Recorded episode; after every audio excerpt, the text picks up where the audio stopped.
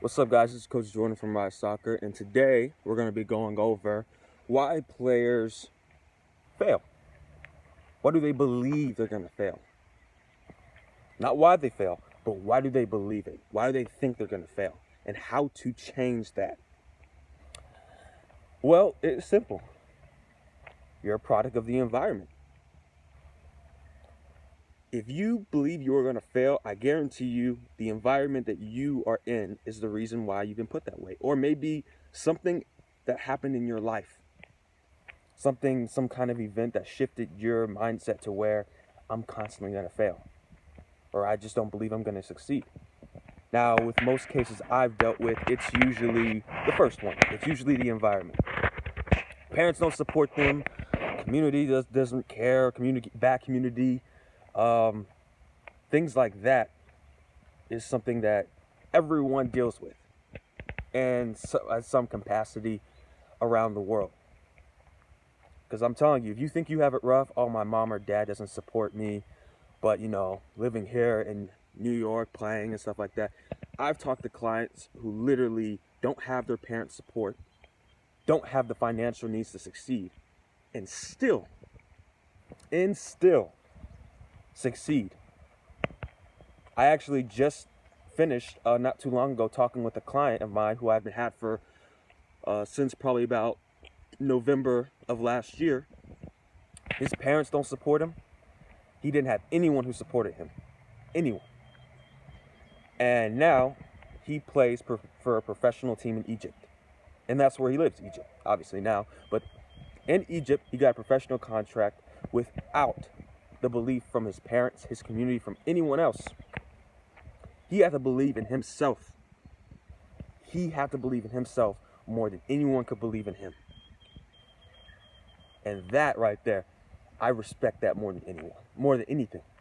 I, I to this day, and I, for the rest of my life, I think I will be proud of this moment that he that he got, the moment that he got to take that chance and to really to really actually get a contract is amazing.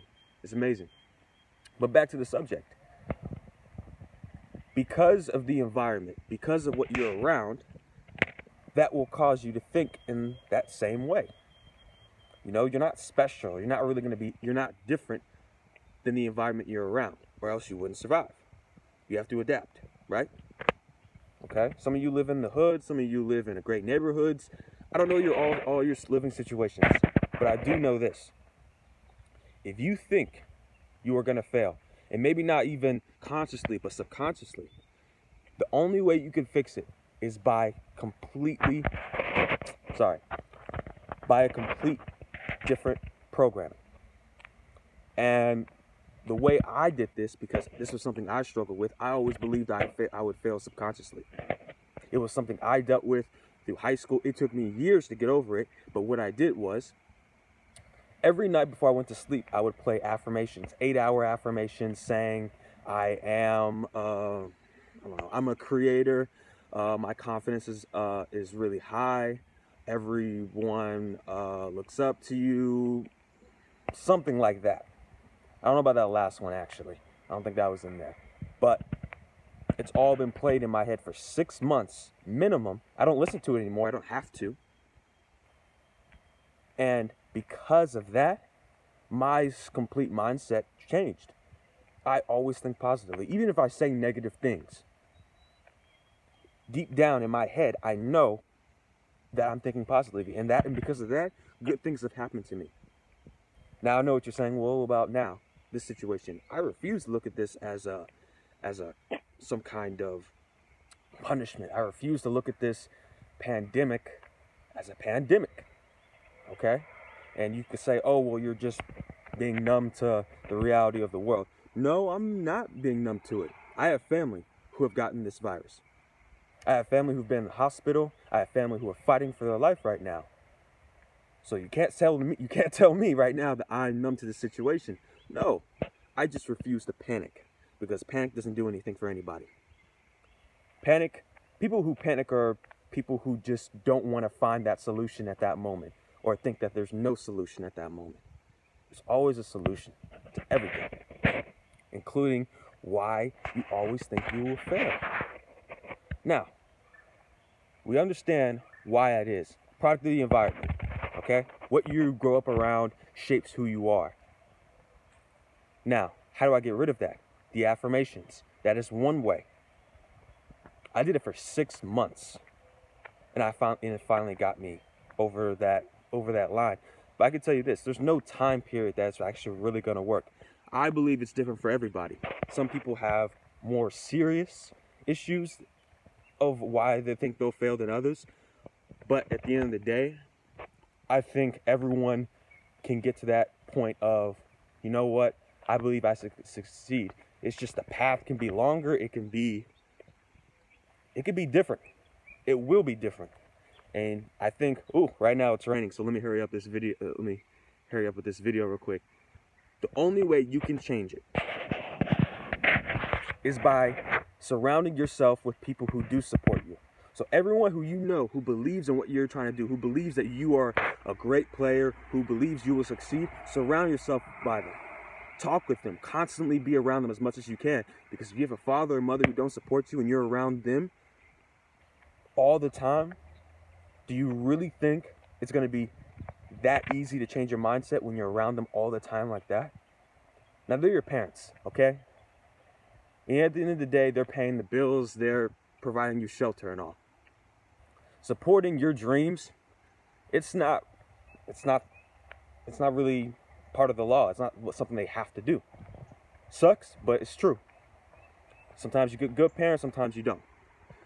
But what you have to do is take the responsibility on yourself now because this is all this is now. Everything that happens right now